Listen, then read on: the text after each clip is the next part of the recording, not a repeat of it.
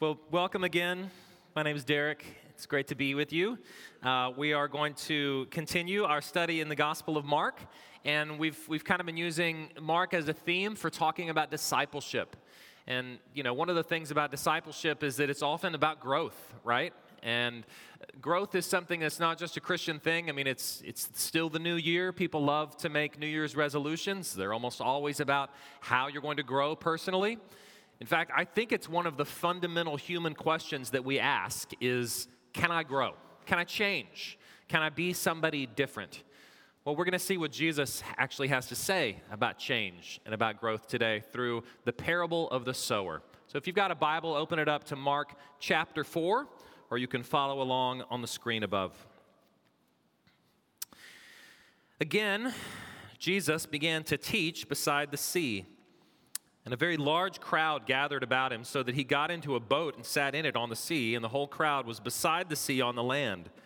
And he was teaching them many things in parables, and in his teaching he said to them, Listen, behold, a sower went out to sow. And as he sowed, some seed fell along the path, and the birds came and they devoured it. Other seed fell on rocky ground, where it did not have much soil, and immediately it sprang up, since it had no depth of soil. And when the sun rose, it was scorched, and since it had no root, it withered away. Other seed fell among thorns, and the thorns grew up, and they choked it, and it yielded no gain or no grain. And other seeds fell into good soil, and they produced grain, growing up and increasing and yielding thirtyfold and sixtyfold and a hundredfold. And he said, He who has ears to hear, let him hear. And when he was alone, those around him with the twelve asked him about the parables. And he said to them, To you has been given the secret of the kingdom of God, but for those outside, everything is in parables, so that they may indeed see but not perceive, and may indeed hear but not understand, lest they should turn and be forgiven. And he said to them, Do you not understand this parable? How then will you understand all the parables? The sower sows the word. And these are the ones along the path where the word is sown. When they hear, Satan immediately comes and he takes away the word that is sown in them.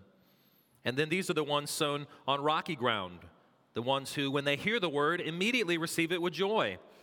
And they have no root in themselves, but endure for a while. Then, when tribulation or persecution arises on account of the word, immediately they fall away. And others are the ones sown among the thorns.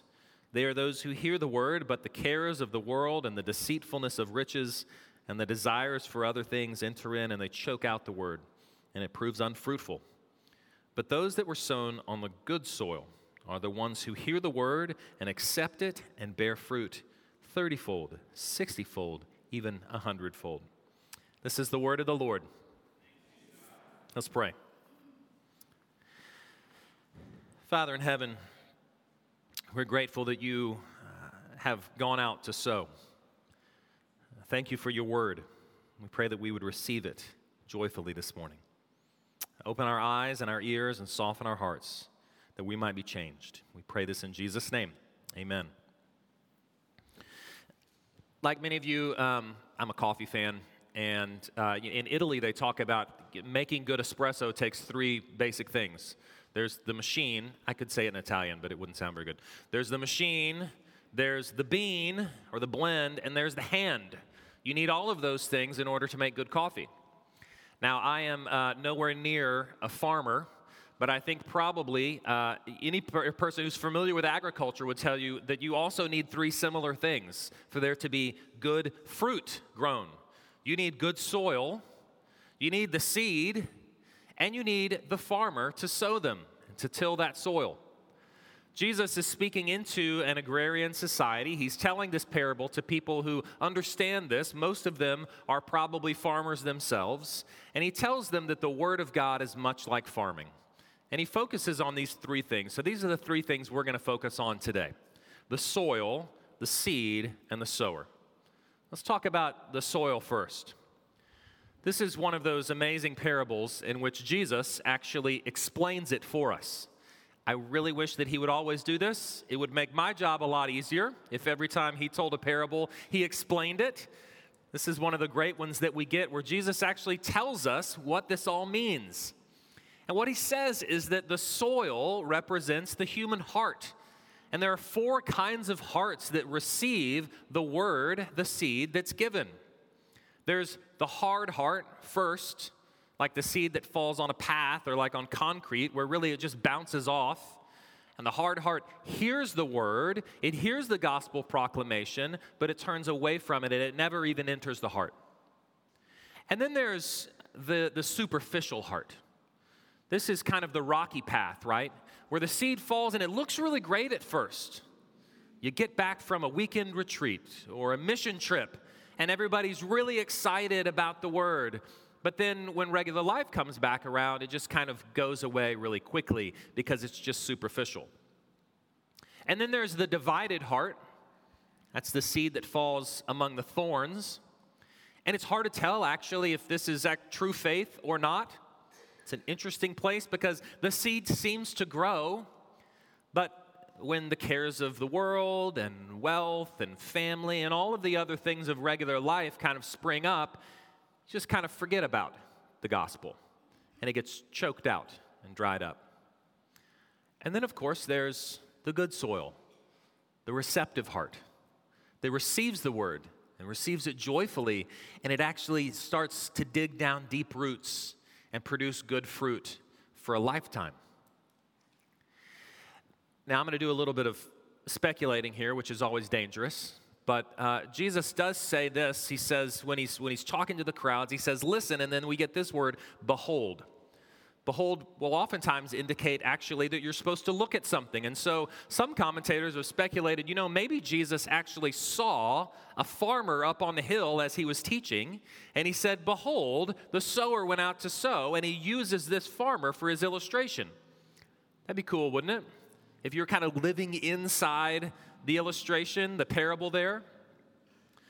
But the truth is, those who were listening to Jesus actually were living inside the parable.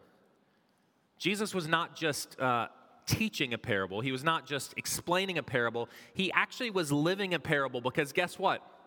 The seed was being sown when Jesus was preaching. And all of those who were listening there represented all the different kinds of soil that that seed falls on. There were some that were going to hear him and think, oh man, this is cool stories. And then they were going to walk away and never think about it again. There were some who were going to hear him and say, This is so exciting. And then when they went back home, they'll say, Now, what, did, what was that guy talking about again? There are some who may look like they show fruit for a little while, but it gets choked out. And then there were some whose lives were changed forever. You know, interestingly enough, we are a part of that parable every Sunday morning, aren't we? In fact, every time you open up God's word, you know you're a part of this parable. Because God is actually calling us to, to, to till, to cultivate our hearts such that they are receptive to God's word when it is proclaimed. When we gather together and we open up God's word together, when you hear the word preached, when you read it yourself, when you get together and you and you pray or you open up God's word in your community groups, this parable is happening. And the way, the shape, the form of your heart in receiving God's word is of utmost importance. There's a house in our neighborhood that, um, that, I, that I think had the best, the best lawn in our neighborhood. I mean, it was very clear that these people never paid any attention to any of the watering restrictions of the city because this grass was lush and green and amazing. But the house sold and the new buyers actually lived out of town. They weren't going to move in directly to this house, they were going to use it as a second house. And when they bought the house, they turned off the sprinkler system. And if you live in New Braunfels, you know what happens in the summer. If you have no sprinkler system, you have no grass.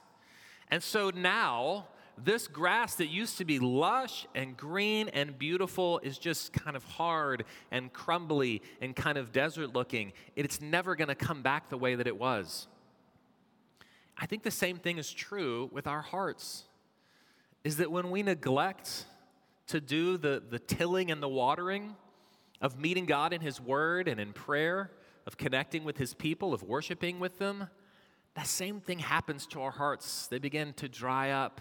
And when that seed is sown, when the Word comes, it makes it much harder for it to actually change us. There's the soil. Let's move on to the second piece is the seed. It's another place where Jesus does us a big solid by telling us exactly what it is. The seed is the Word of God. He says that the Word goes out and it's received in different ways. Now, did you notice this? And again, sometimes the, the, the, most important things in Scripture are, are the most clear that we just kind of pass over because they seem so obvious. But here's one really obvious point I don't want you to miss is that there are different kinds of responses. In fact, sometimes the word goes out and it, you don't see any change. Now, Jesus is talking not just to a crowd, but remember, he's also talking to his disciples. And he has told his disciples that they are to go out and sow these seeds as well, that they are to go and proclaim the good news. And he's telling them here something pretty fascinating. In fact, probably something they've already experienced is that, listen, it's not always going to happen the same way. Sometimes you're going to go and you're going to proclaim the gospel and you're going to think, you know what, this is amazing. These people are so ripe for it. There's going to be change. It's going to be incredible. And you don't see change. Kind of like your friend that you think, oh, this person is just so ready to be a Christian, but for whatever reason, there's just hardness there. I, I have, I have counseled people when times where I thought, this is incredible. God is doing amazing things. This is going so easy, right? I'm celebrating. And then one day, it's just not easy anymore. That happens. Sometimes it also happens the other way where you have no idea what God is doing and he's, he's producing incredible fruit. I had a seminary professor that told the story of this garden that he planted in his backyard, and he had it was like a raised garden. So he had taken the time to, to build these walls to raise it up. He had brought in dirt, good soil to plant it. He had placed it in the, the perfect part of the yard, right, so that it would receive some direct sunlight and everything was going to be perfect. And he planted tomatoes and he just you know very meticulously placed you know a seed in the little in the little place and put them in a row and planted this row of tomatoes and everything was perfect. And at the end he just kind of had a little bit of tomato seed left over and so he just kind of haphazardly you know threw it down.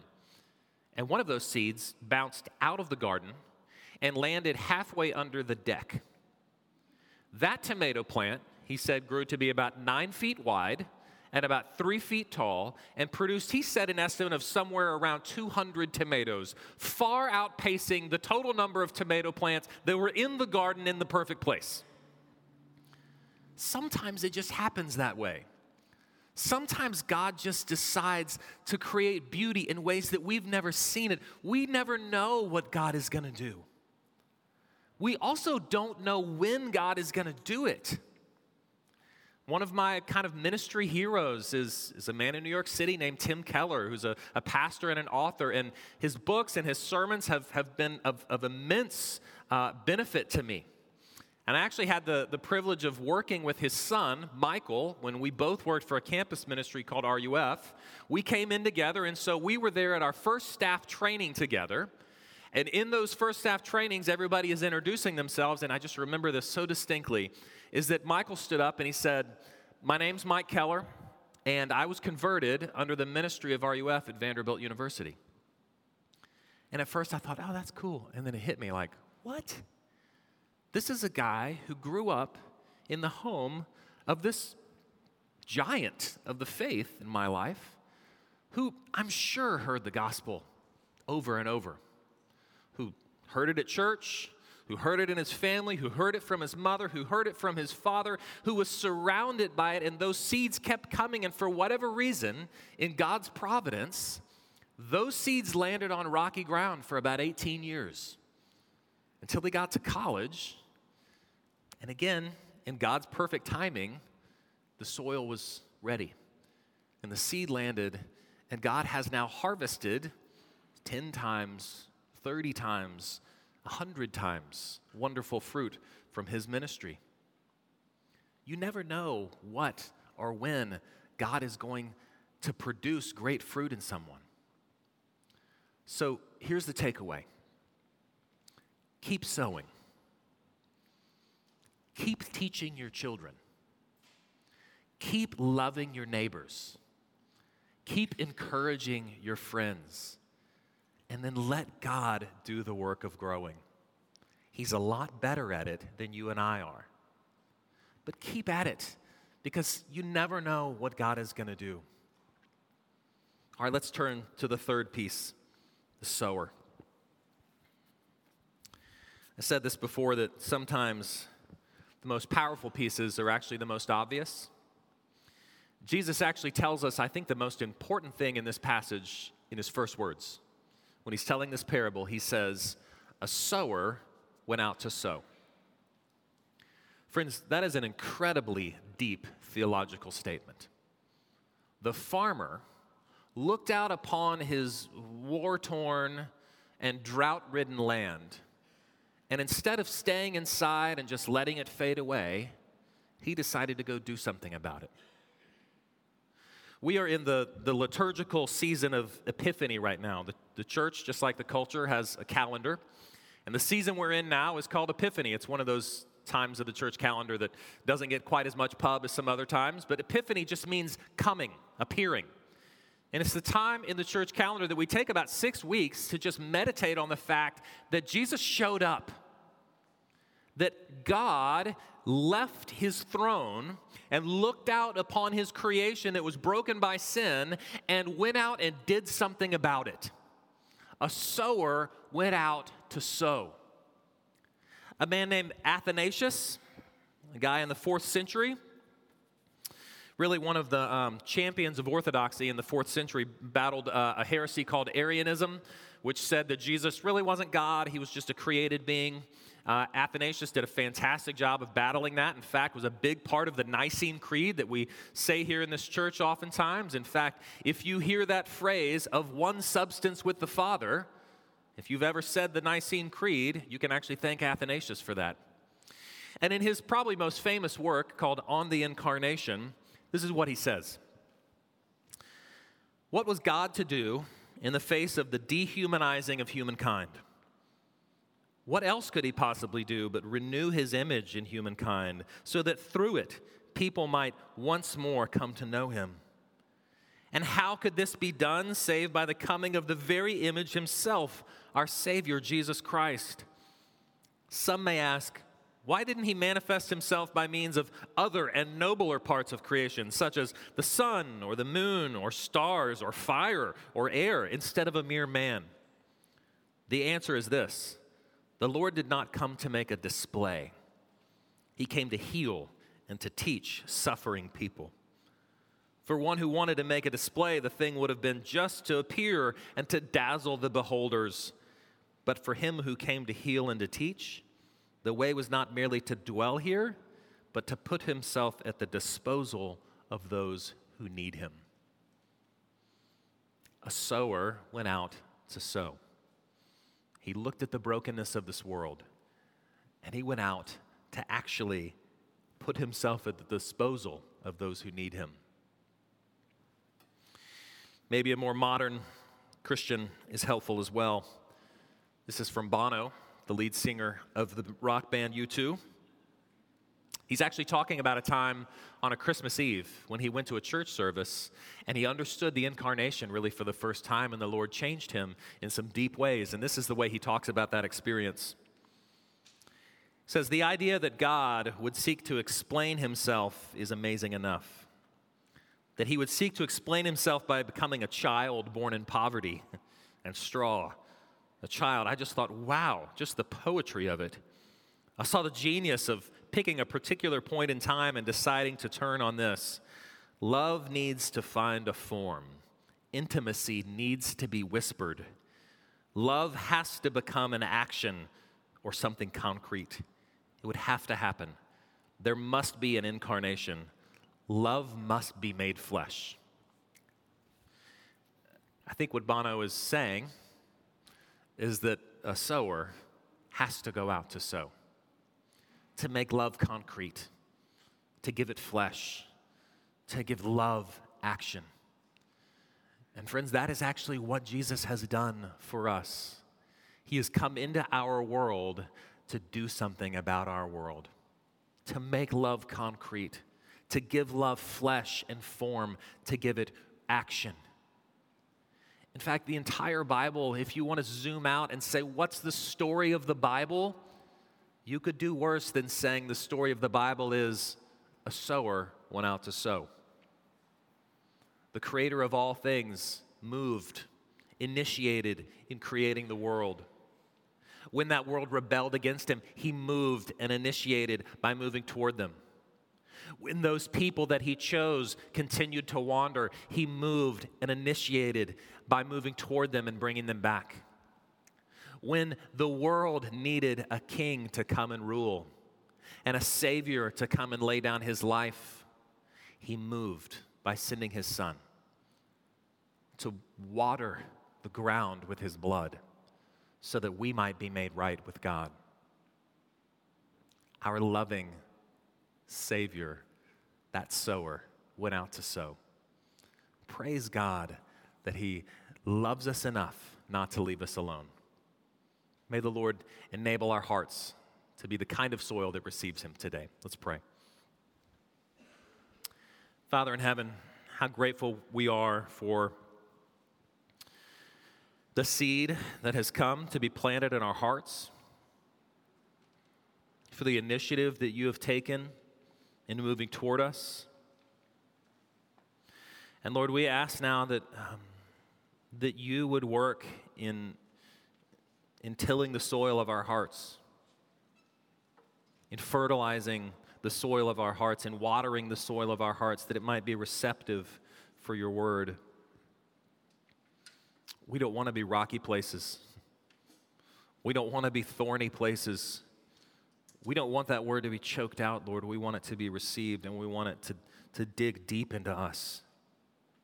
So, Lord, by the power of your Spirit, increase the roots and increase the fruit. We pray in Jesus' name. Amen.